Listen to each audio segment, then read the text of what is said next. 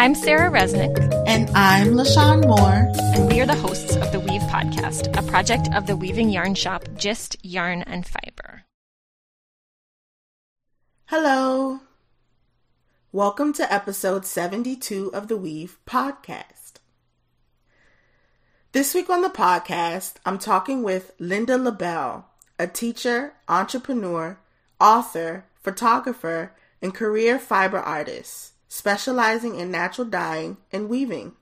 In our conversation, we talk about Linda's Dye Garden, as well as her many trips across the world to learn, teach, and gather dye materials to share with the natural fiber community. Hey, Linda, welcome to the podcast. Thank you for joining us today. Hi, LaShawn. Thank you so much for having me. Can you start out by introducing yourself and telling us about your background and how you found your way into the world of natural textiles? Sure. My name is Linda LaBelle, and right now I'm living in Roanoke, Virginia. But my career began a long, long time ago. Even as a child, I was interested in textiles, fabric, texture. How did they get the color on the fabric? Um, I eventually moved to New Mexico and started interacting with some local weavers and dyers and learned not only about the aspect of natural dyes for color, but also as medicinal plants. Uh, I eventually went to, uh, I studied art in Boston, I studied fine art, and then I went to um, Fashion Institute of Design and Merchandising in LA to study fashion design and ended up getting my degree at FIT in New York City in textile design and weaving. And I then worked in the garment industry and eventually worked as a costume designer for artists, most notably uh, Matthew Barney and his Cremaster cycle. And in 2001, I opened my own business. It was a retail store, brick and mortar, teaching studio, and an e commerce business. Wow, that's super interesting. And when did you make the transition into focusing on natural dyes and fibers? Um, well, having studio room, I've always worked with natural fibers. Always, always, always natural mm. cotton, silk, you name it. I really never worked with polyester. I've never uh, really worked with overlock machines. um, mainly, you know, work, working with wovens. Um, but the natural dyes, once I had a dedicated space, obviously it was a lot easier to to work with them on a larger scale than I had been doing. So part of the studio was we we I or we taught um, natural dyeing as well as low impact dyeing with, with chemical dyes. And I had a 55 gallon indigo vat going that my students could use. Mm-hmm. Wow. And when you say your students could use, was this while you were teaching in workshops or did you teach uh, professionally in like a college or institution? Well, I, I mean, I've taught both ways. I taught, uh, in, you know, natural dyeing and indigo dyeing through my studio in Williamsburg. And I also have traveled all over the world and taught uh, to various groups. And I've taught in university situations. I've taught at the University of uh, North Carolina in Charlotte to sort of start off the year for the textile students. Um, so I've taught on, on many levels in many places. And you mentioned that um, you taught when you were in Williamsburg. Uh, when mm-hmm. did you move to Virginia, where you are now? Well, I actually, uh, because of the 2008 recession, um, you know, my I had to finally give up the business. I tried for three years to keep it going, and it was very hard to recover. The Williamsburg neighborhood was changing; it was becoming very gentrified my customer base was moving out and changing. And uh, so I closed down the store, the studios, kept the online business going, and originally moved to Asheville, North Carolina, then Greenville, South Carolina, and now I'm in Roanoke, Virginia. Wow. And can you talk about the yarn tree? Sure. The yarn tree was a very it was very exciting. We taught all levels of um, knitting, crochet, beadwork, embroidery, paper making, felting, wet and dry, five levels of weaving, natural dyeing, low impact dyeing, five levels of spinning, and probably some many more one off type workshops. And I only carried natural fibers. So I was really bucking the trend. Everybody was buying their yarns from places like Lion Brand and selling polyester, polyester blends, nylon blends, whatever. And I was very adamant that my business would only sell natural fibers. So we carried some of the finest silks, alpaca, um, you know, beautiful blends. Uh, I would bring in actual whole fleeces and either send them out to be processed or I'd process them myself. And people could come in and buy the, the raw fleece to spin. Um, and my dyes come from all over the world. Some of them I bring back on my travels, uh, even to this day. Many of the dyes I know who they're coming from. I personally know the suppliers. So it was always the focus of that business, and, and through today is uh, natural fibers, natural dyes. Mm-hmm. And what would you say sort of drew you to always being drawn to natural fibers and natural dyes? I, I mean, it's a crazy story, but even as a kid, um, my mother liked to sew. And my mother actually, as far as I can remember, only sewed with natural fibers, wools and cottons and silks. And playing with those as a kid and next door to my mom's business was a, a, home furnishing store and they would give me their old sample books and i could play with those. So it was the feel of the natural fiber versus you know polyester or nylon or whatever. I just uh, really liked the feel of the fabrics and that has stayed with me to today. I mean you know when i talk when i teach natural dyeing and i just did a big big big custom dye job for someone you have to understand and really know the fibers and you have to know how they're going to react in the dye pot and when to stop. How much can you push them? And I think that uh, there's nothing more beautiful than you know a, a, a, natural fiber, a beautifully woven natural fiber. The way that it feels on your body, the way that it drapes, it moves. It's far different than a synthetic fabric, and that's what yeah, attracts me to it. Is is just the movement on your body. Mm, yeah, I, I totally agree. I mean, there's definitely a particular beauty in natural fibers and the way natural dyes look. I noticed that you had a large variety of different dyes uh, on your site that are uh, different than dyes that I've heard of before. Can you talk about how you source some of those materials and um, maybe name a couple lesser known natural dyes that you offer?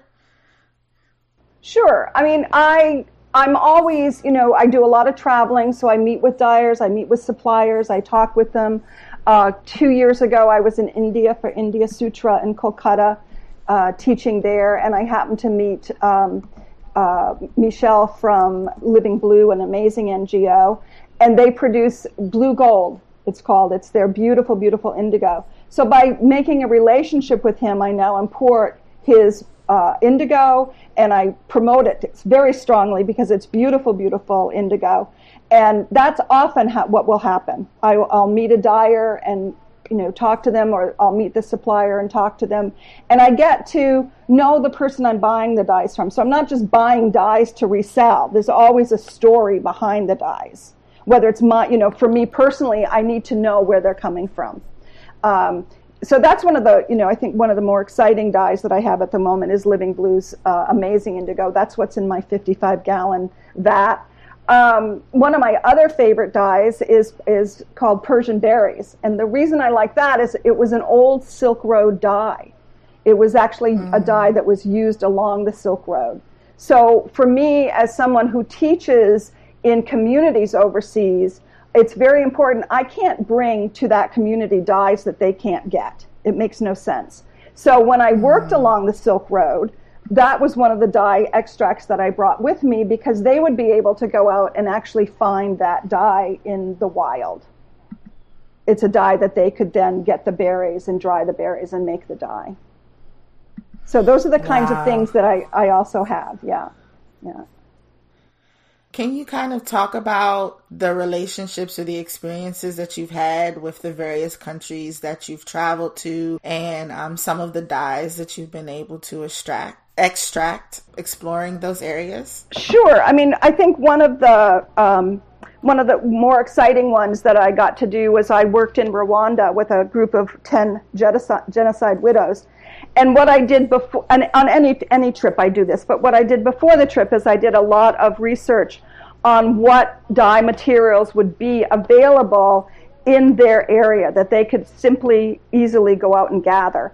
So um, one of my best references was Dominique Cardon's book on natural dyes. It was very, very helpful. And I did a lot of other, other research on the dye stuff. And then I put together a, a huge book for them with photographs of the plant in its various stages, uh, descriptions of the plant.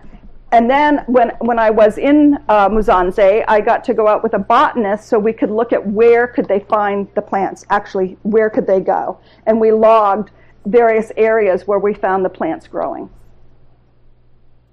So that was quite exciting. And once the women caught on to what I was doing every morning, they would greet me with flowers that they had picked along the way on their walk to uh, their workplace.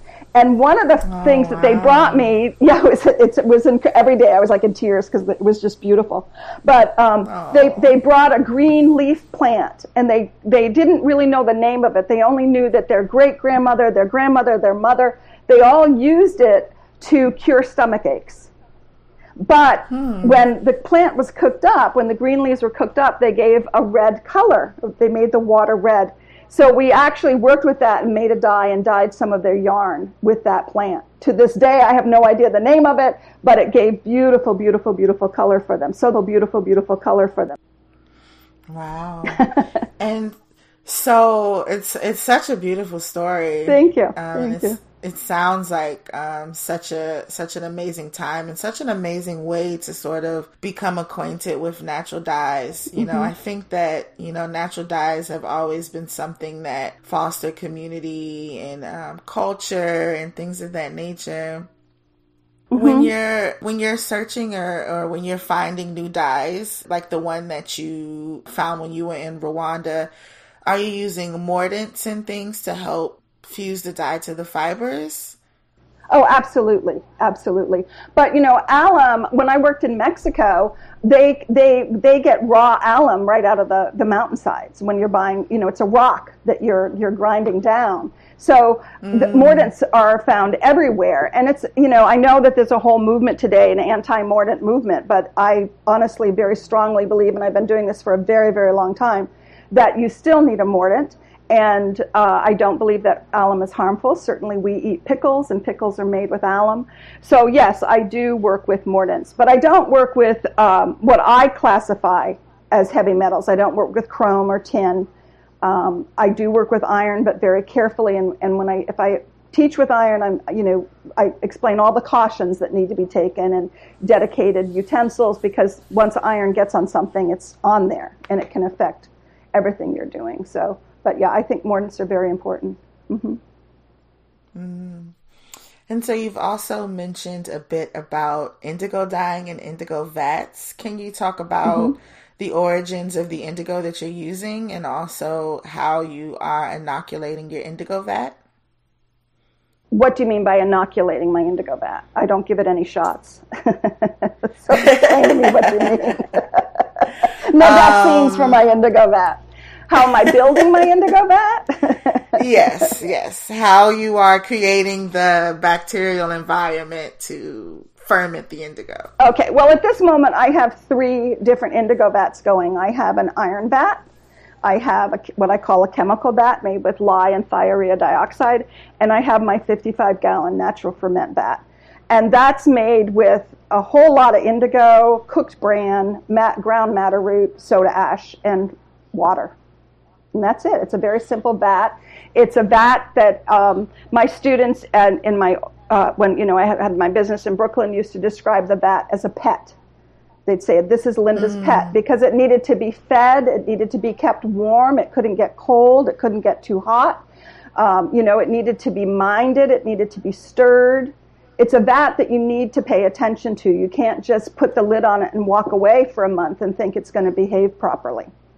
So mm. that, um, and, and I think that's what I like about it is that it's, it's a living thing that needs care. And if you respect the vat, it's going to behave very beautifully for you.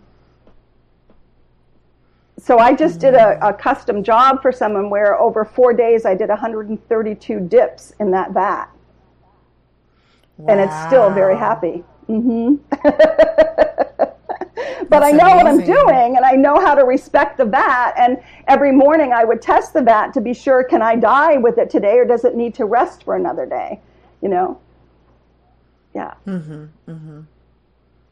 And how long do natural vats uh, usually last? Well, um, the the one I had in Williamsburg, I couldn't move it, you know, so I had to dump it. But it was already five years old and still behaving beautifully. Um, I would probably feed it every year, year and a half, replenish the uh, the indigo, the madder, etc. But only to about a quarter of what originally went into it. Um, I have read that in Japan they have vats that are 100 years old. They've been passed down from generation to generation to generation. So you can, with care, keep a vat going for a very long time as long as you, you know, feed it, keep it warm, don't let it freeze. Yeah. And I think a lot of people don't realize that. They, they, they, they don't understand that if, you know, even with a, you know, with a fructose vat, you can keep it going if you, if you pay attention to it. Um, it's interesting that you mentioned that because I recently spoke with another indigo dyer and she was kind of pointing to the the current indigo dyeing workshops and how there's a lot of people who are doing indigo vats and they're not really doing it its full justice because they're not taking their time to really build the vat over time, which is really what indigo what indigo's best quality is. And so mm-hmm. um, it is interesting that you are you know talking about the fact that you can kind of have this you know lifelong resource that can represent many things. I mean as you mentioned in japan they pass it down through generations it, it's something that can really put like natural textiles and slow fiber to task uh-huh Yep. I think that you know. Also, I, I, I think what the, that other dyer may be talking about. You know, I think it's a Western mentality. We want everything yesterday. We want it really fast. Even you know, people who want slow fiber and slow clothes, they still, if they're going to do some dyeing, they want it to be fast. It's not a fast process, and you have to practice patience, and you have to practice giving things time and when I work with other cultures, whether I'm in Mexico or in India, they understand that the time is different for them. Yeah, yeah, I, I completely agree, hundred percent. So, do you also grow your dye plant materials as well? I do. I grow, um, this year I'm growing three species of indigo Persicaria tinctoria, the Japanese indigo, Indigofera tinctoria, and Indigofera suffruticosa. I'm also growing woad and one of my favorite dye plants, it's called pericone or Mexican marigold. It's a teeny tiny 1.5 centimeter flower in diameter that gives a very, very strong, beautiful yellow. It's used in Mexico. My main purpose of growing is a little bit different than I think other dyers. I'm really growing for the seeds. I sell the seeds and I sell the dried leaves for other people who might want to make their own indigo from the dried leaves. So I'm, I'm approaching this in a little bit of a different way. And also, when I talk about indigo, I talk not only about it as a dye stuff, but I talk about it as a, a medicine, as uh, you know, a soothing agent. That tea, tea is made from the seeds, and tea is made from the stalks. So I really uh, the plant is used uh, in India still. It's it's grown and it, it, may not be being used as a dye, but it's used as a, a nitrogen rich a soil enricher. They, they, you know, they mm. till it mm. back into the soil to enrich the soil. So when I talk about indigo, I don't only talk about it as a, as a dye, what I'm growing as a dye, but it, the overall value of this plant. So when we talk about sustainability, this is one of the most sustainable plants, I think, on the planet because there's so many uses for it. Mm. Yeah, I, I, definitely agree, and you gave me some wonderful advice with um, growing my plants. Can you talk about the different varieties that you're growing and the different conditions that they require? Sure. Well, um, I'm one of those gardeners. If you don't make it in this condition with everybody else, you're out. Um, but certainly, my you know what I mean. I don't have a greenhouse to baby them, but my um, uh, when I lived in Greenville, it, it, was the ideal growing conditions heat and humidity, major heat, major humidity. Uh, up here on my hill in Roanoke, it's a little bit different. Uh, we still get about 90 degree days, not 100 degree days, and the humidity is much less, but the plants are all doing well. Um, I've harvested the persicaria for the first time and already dried the leaves, crushed and dried the leaves. I've noticed that um, the the woad is doing really really well. It's just going insane. It's almost time to harvest it. I have to wait a couple more weeks and I'll harvest it. The Fruticosa and the Tinctoria, the, the nights were a little cool for them, so they did they are growing a little bit more slowly than I expected. But again, they're all doing well, and each variety germinates at a different speed uh, grows at a different speed. You know, by uh, November, the Fruticosa should be about seven feet, feet tall. It's mm. an amazing plant, and, and it will winter over. You know, if I protect the bed, it will winter over. Um, and the Mexican marigold, the pericone, is just beginning to flower. So, you know, in about another month, I'll be able to harvest that for color. So they each, you know, have their own distinct growing speed uh, growing height. They like to be fed. I feed my plants with a mixture of sea kelp emulsion and neem oil, N-E-E-M, neem oil, and water. And the neem oil uh, in India is used for many, many things, you know, all kind of healing and to paint the brick walls and, uh, you know, put on your warps. So it's a very healing and good plant, and uh, it also gives nutrition to the indigo, as does this. And I, and I, I spray this on the leaves. I don't put it into the soil. It's, it's foliar feeding. Mm-hmm. Mm. And I'm always watching for signs of stress. You know, the the uh, the here the insects are a little bit different. I think right now I don't know what we've got. It's some big giant flying thing. if it's it's not locusts, but it's maybe cicadas. I have no idea. You know, and I was like, oh, are they going to eat the indigo? But indigo's a little bit bitter, so most uh, bugs don't like to eat it. Mm. And so you're also an author. Do you want to talk about some of the books that you've published? Sure. I published a book with Potter Craft, and um, it's kind of sad because it was right before uh, sort of the natural dye thing took off. And so Potter Craft, even though I did a proposal for a book on natural dyes, uh, they told me that would never sell. wow. Which I, yeah. So, so it was a book on. Uh, it's called The Yarn Lover's Guide to Hand Dyeing, and it's a it's a book on um, mostly low impact dyes, but I had a lot of fun. I had some leeway. So I did Kool Aid dyeing with kids, and you get to see the kids dyeing with Kool Aid. I uh, had a large enough uh, advance that I could fly around the country and even to Canada and interview dyers and tell their story, photograph them and tell their story. So I shot a third of the photographs. I had a, a fashion photographer and a, a still life photographer for the other parts of the book.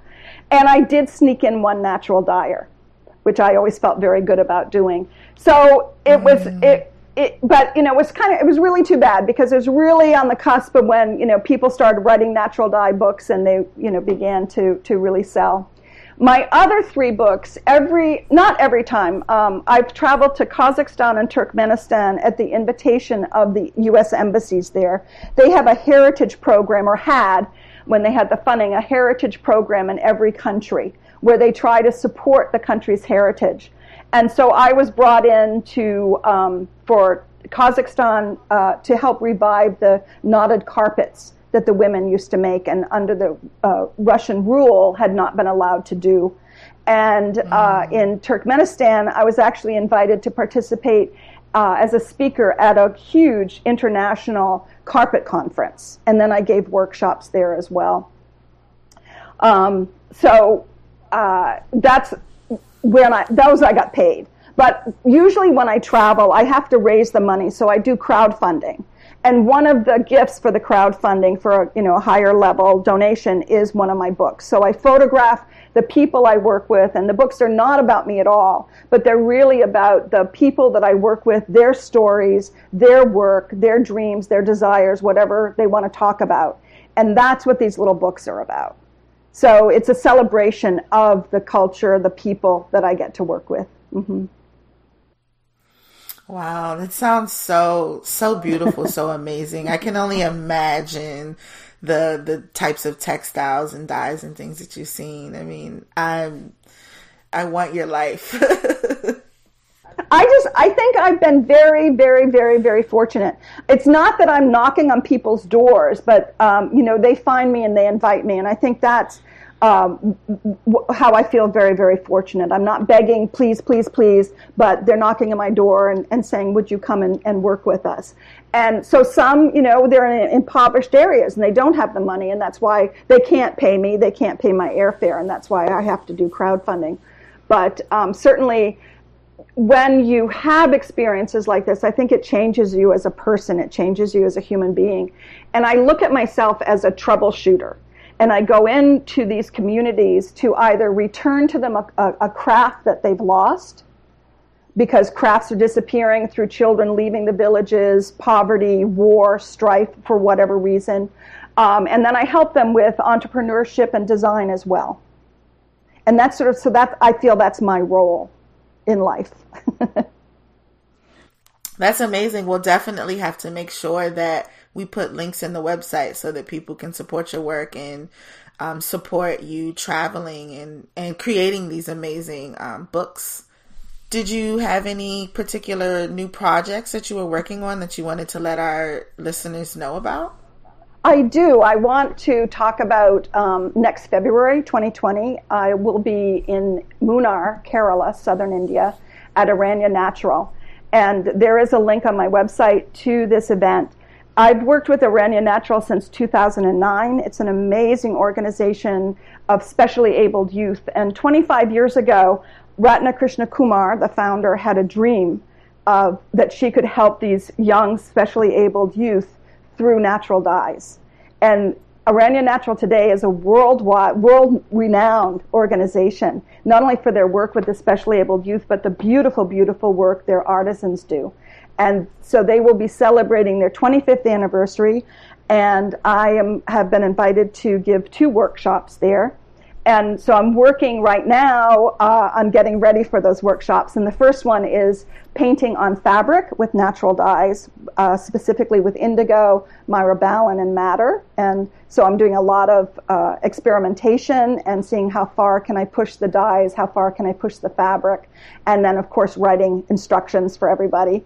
And the second will be this is really quite exciting. Um, Aranya has a greenhouse and beautiful organic gardens, and they are going to grow Japanese indigo for me so that I can mm. teach fresh leaf indigo dyeing with Japanese indigo in India, which is unheard of. No one's ever done this before. So um, I'm super excited that they have the facility to grow the indigo, and then we will be offering this workshop. And again, I'm going to talk about the indigo not just for the dye, but the fact that this can be cultivated there, that uh, how they can grow it, how they can cut the plant, root the stock, and double their crop if they want to, uh, you know, make tea. I'm going to bring my my uh, indigo tea with me, and we'll have tea in the workshop.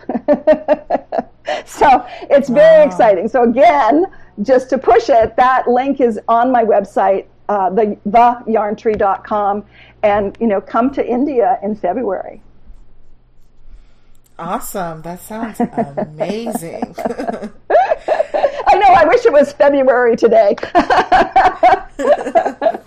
I have to look into that. I'm very interested. I was looking at it's how do you pronounce it? Aranya? Aranya. Uh-huh. Yeah. Aranya. Yeah, I was I was looking at Aranya and it just everything looks amazing. So I will definitely keep that in my arsenal. Right. I mean, we, you know, we always talk about Disneyland as being one of the happiest places on earth, but I think Aranya Natural is one of the happiest places on earth. Number one, their artisans are all so happy to be there. And uh, they start mm. every day, you know, singing on the, the buses pick them up and they start the day by singing on the buses. And uh, it's nestled in a tea plantation, so the air is fresh and the water is perfect for dyeing, perfect for dyeing because it comes down off the mountain. And so I think that's the happiest place on earth. Wow, that sounds amazing. Uh, a natural dye is Disneyland. I didn't think about it that way. Yes, exactly.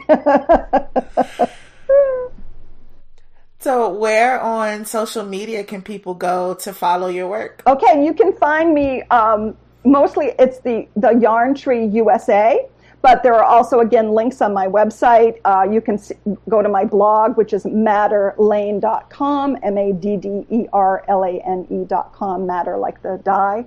Um, I'm on Instagram, Pinterest, Facebook, and Twitter so it's you can you can certainly find me and uh, definitely I'm always posting to Instagram every, you know what I'm doing that's new and uh, what's going on at my studio and in my garden and in my yard. Yeah. So that's where you can find me. Great. So before you go, we mm-hmm. have one question that we ask everyone that comes on the podcast, and that is do you have any advice or words of wisdom to share with weavers and textile enthusiasts? I do. I, I saw that question um, from you, and and it and it's. I think it's something I I, it, I taught at my studio in Brooklyn, and I still believe today is that don't give up. If it doesn't work the first time, keep trying. Don't worry about making mistakes because mistakes are the best journey you can go on because it becomes a journey of discovery. You know, I think the biggest mistake we make, and again, I think it's kind of a Western thing, is that we set up with this one idea in our head and we're going to do that idea and we're very strict about it. And then when it doesn't work, we're very disappointed and often we stop. But if you open your mind to the fact that it's okay to make mistakes, mistakes can be really beautiful and they can force you to do something that you might not have done it's the best experience ever. I mean, I think that some of the you know mistakes that I've made have led to some of the most beautiful designs I've ever made. So that's that's my advice. Never give up. Open yourself up to whatever can come your way. Open yourself up to mistakes and enjoy the journey. Wow, that is amazing advice. Thank you so much for that. Oh, you're welcome. It's it's I follow it. and also, thank you again for joining the podcast. It's been a wonderful conversation. Great. Well, thank you so much for having me on today. That's a wrap. If you're interested in finding out ways to support Linda's work, as well as to attend her workshops, you can find links to her website in our show notes at www www.gistyarn.com slash episode dash 72.